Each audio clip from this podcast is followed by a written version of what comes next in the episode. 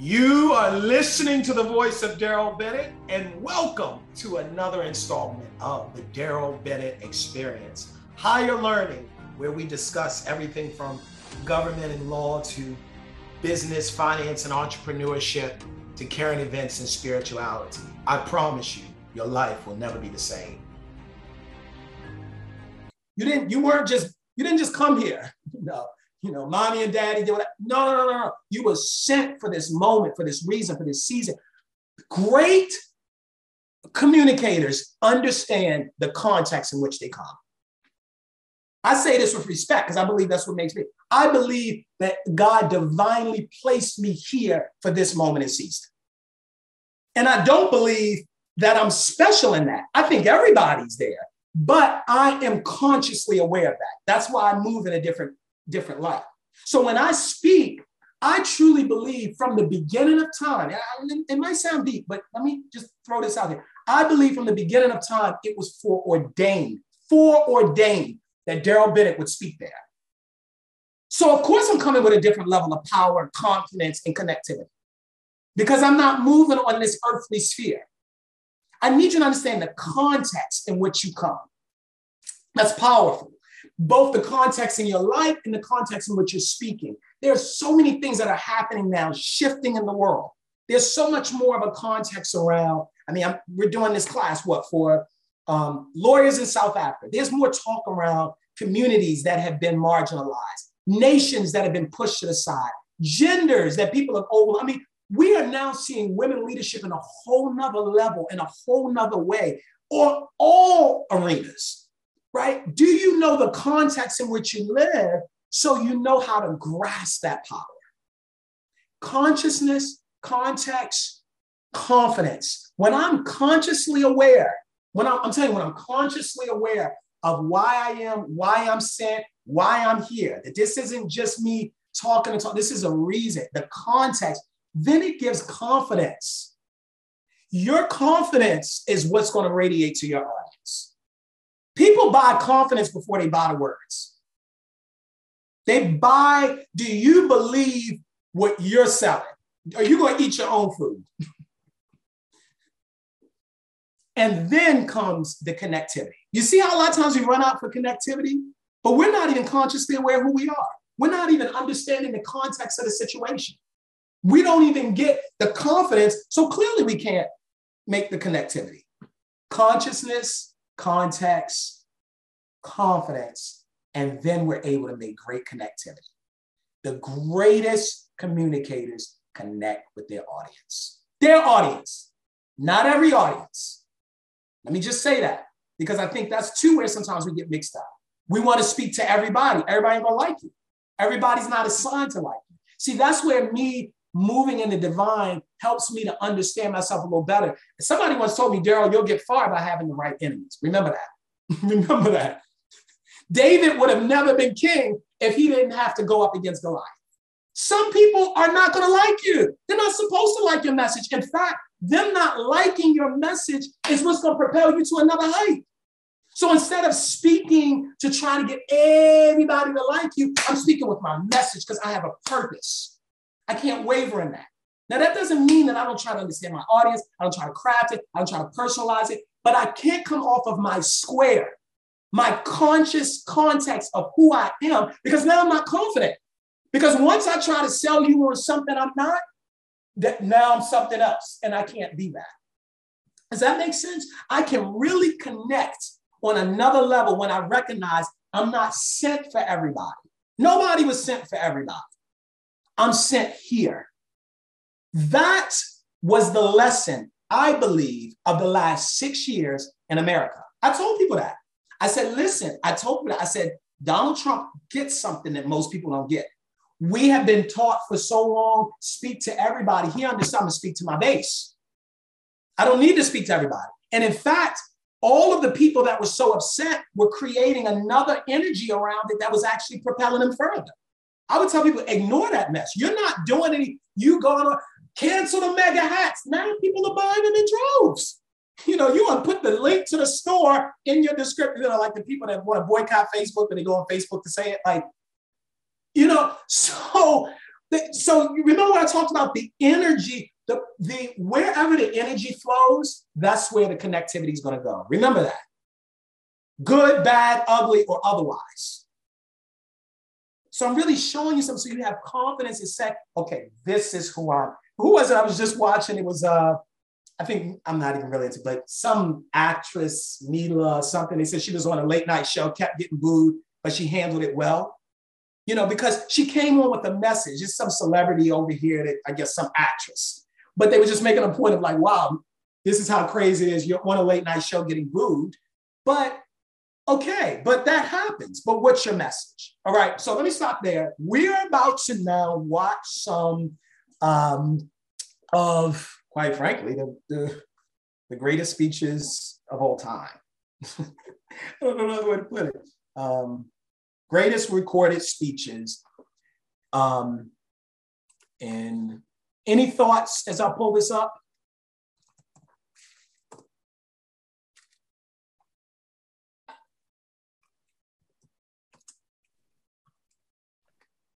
I think it's it's quite an an interesting point, but I do think there's a lot of truth to it um, when you're saying that, you know, it's going to go with the energy and whether it's good or bad it's going to happen. Um, maybe it's just me but i tend to notice generally in the world that sometimes in life you know, if, you're feeding, if you're feeding the negative energy if you or if you're choosing to go the negative rather than the positive it tends to have more momentum um, just because you know it's people want to feel heard um, I, I, just remember this one speech always stuck with me. It was Oprah Winfrey. It was about 2002, a year after September 11th, and she got some humanitarian award. And she just made this powerful speech about people wanting to be heard. And if people aren't heard, it's something negative. So if you're acknowledging that and feeding the fire, it's just gonna create a whole create a whole train. It's almost like confirmation bias that people just naturally gravitate towards something that affirms their belief, whether their belief is based in fact or or not. It's just an interesting thing to to think about and explore. Oh, it definitely is. And you know something? I didn't feel like you said this. I want to share something with y'all. Can you, Lisa, can you stop recording really quickly? And we'll record afterwards because I want to share something with y'all, but I don't want this to necessarily, I don't want this to be recorded. Um, I don't know if Lisa, if Lisa's still there. Might have taken a second. I might have to share it later. You there, Lisa?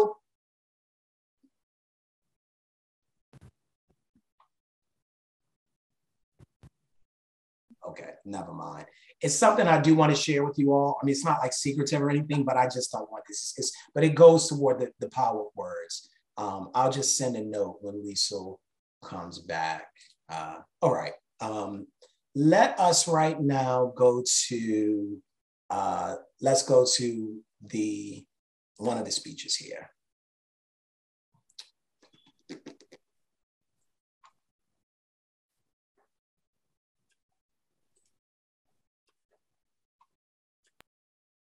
Oh, wait a minute, hold on. I think you have to get that. Give me one second. I think I have to share the screen. Oh, there it is.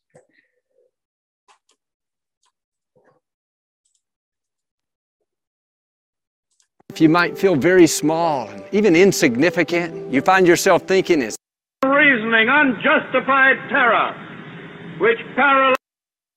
So, first of all, let me assert my firm belief that the only thing we have to fear is fear itself. Nameless, unreasoning, unjustified terror which paralyzes needed efforts to convert retreat into advance. Yesterday, December 7th, 1941, a date which will live in infamy. The United States of America was suddenly and deliberately attacked by naval and air forces of the Empire of Japan a short time. Let's. So I want to take a moment. I told you I'm going to be breaking it up. So I want to show y'all a couple things there. The first thing is, let me just say this. This is actually, I shouldn't say global history. A lot of this is American history. So uh, pardon my bias because it's English. You know, so a lot of these, but I, these are clips that I'm sure other people have seen. Um, so they won't be other languages. I do want to call that out. Um, I want you to notice a couple things. First, because I want you to kind of go through each one. People will speak long, but notice the clips that are played. Like, how many people have heard of the only, so by show of hands, the only thing to fear is fear itself. Have you heard that clip somewhere? Okay. Have you watched the whole thing? No, actually, Darrell, just to interject there, even before he said the only thing to fear, I was like, I've heard this somewhere before, is fear itself. I have never watched the speech. I've studied history in school. Wow. I'm like, I know this from somewhere. That's powerful. So that goes to show, but see, that goes to show the power of words. You may not know who it, you know, who once spoke it.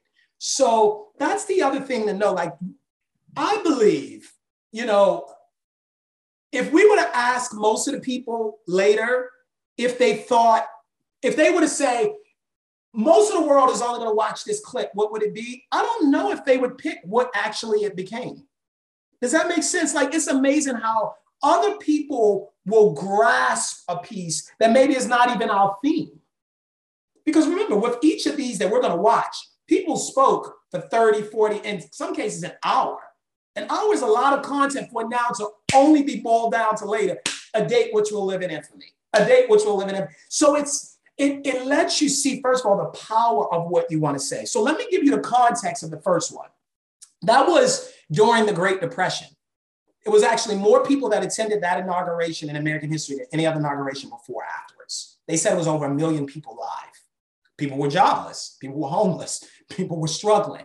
Uh, Eleanor Roosevelt said herself, she said it looked like the crowd could do anything, that literally they would destroy us if we didn't say the right. I mean, she just talked about how she was, it was scary to see that many people. But remember, this was where there were shanty towns and these Hoovervilles and all this. So he's speaking at this moment where they had feared everything. And now he says the only thing left to fear we have gone through, you know, this was before war actually started, but all the things they've been through, the only thing that we have left to fear is fear itself. So the question is if the nation wasn't going through what the nation was going through, even if he said the same thing, would we be still watching that speech? I say probably not. You see, so you, you see how there it's the context. I'm not going to say somebody somewhere wouldn't have been watching it. But I think the reason why that was such a poignant moment, a poignant statement, was because he met, this is what I'm trying to say, he met the moment. Many people don't meet the moment. When you meet the moment, that's when later they're still talking about it. All right. The second one, of course, uh, you know, December 7th, 1941. Up until September 11th, that had been probably the biggest date of an attack in, in, in history he probably knew him saying a date which would live in infamy. That would probably be the headline there. But you notice, even when we watch it, it said that was the headline there. Notice also when you have all of those people behind you, what is that? What does that signify? Let me just pull this up really quickly. As we, what does it signify subconsciously when you see this imagery. What does it signify when you when he's speaking and you see all these people? Because I want you to now get the imagery. This isn't a PowerPoint, but this is much more powerful than a PowerPoint. Because he could have been speaking by himself.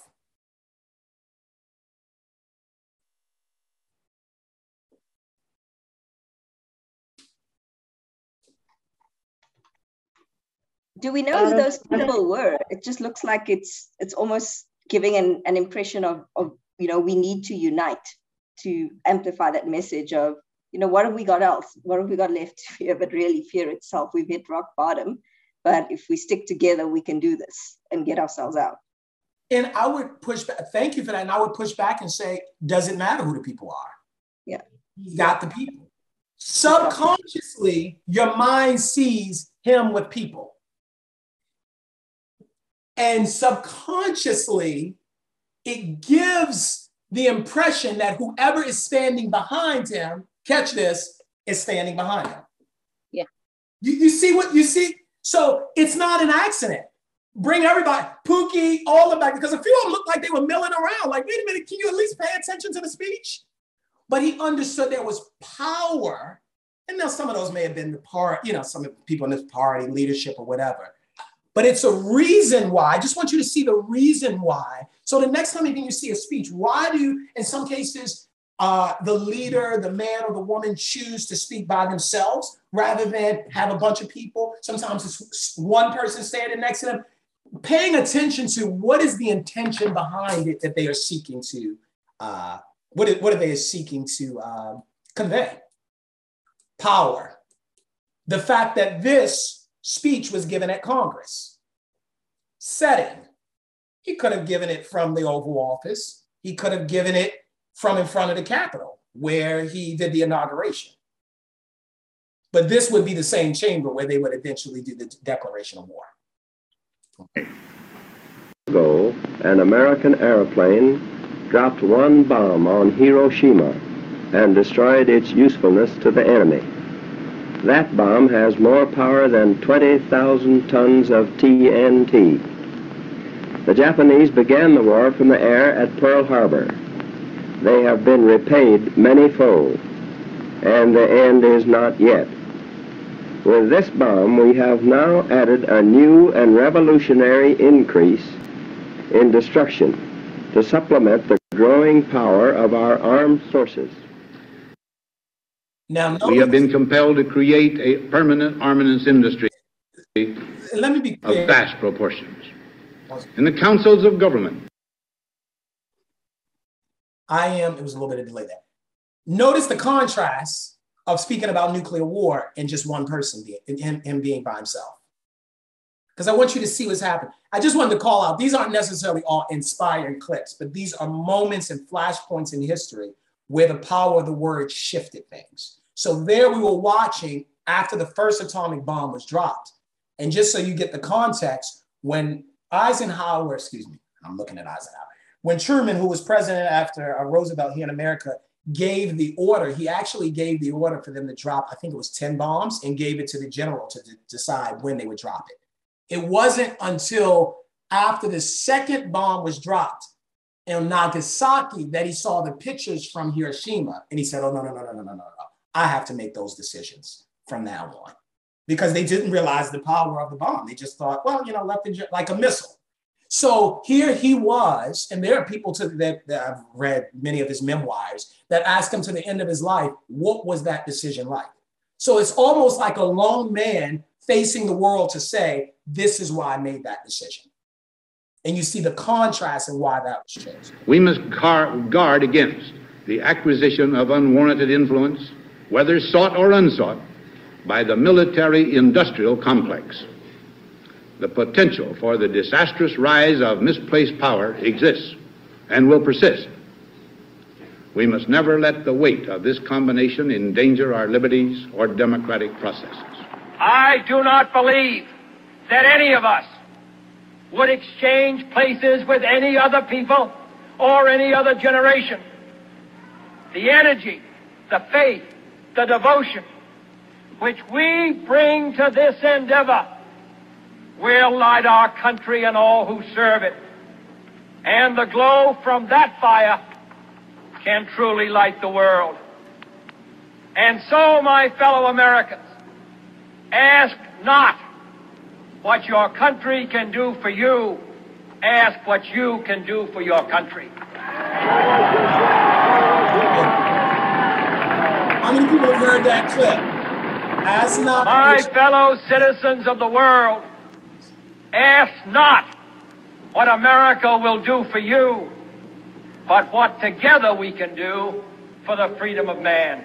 Let me tell you something about the power of what's the four C's we talked about consciousness, context, confidence, connectivity. Most people have heard the clip. Ask not what your country can do for you, ask what you can do for your country. How many people here would be surprised to know he was not the first president to say that. Not just say it generally. He's not the first president to say it at an inauguration. Warren G. Harding said it 40 years before in the 1920s. No, nobody remembers it though. Why? This is a clear. Why did he use, literally, he used the same line that someone from the 20s used and use it in his inauguration, and everybody remembers him for it. That's, a, that's another piece too, that most of the quotes that we attribute to people, you know, when you really look, not just we know someone else said it, like you can find someone else saying it before.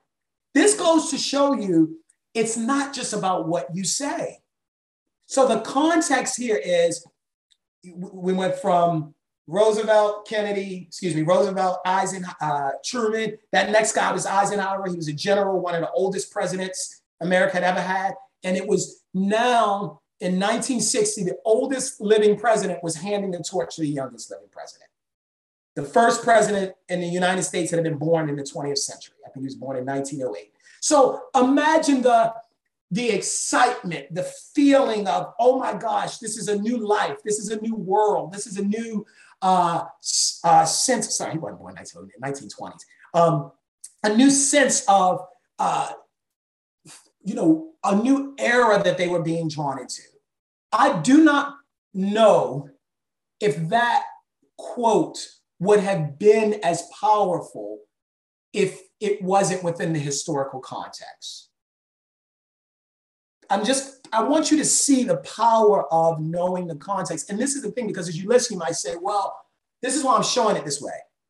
Well, uh, I'm not here, I'm not there. Everybody has a moment. That's what I'm trying to get you to see. The question is, do you know your moment? Do you know the context? Every moment has a context. The question is, do you know it so you can seize it?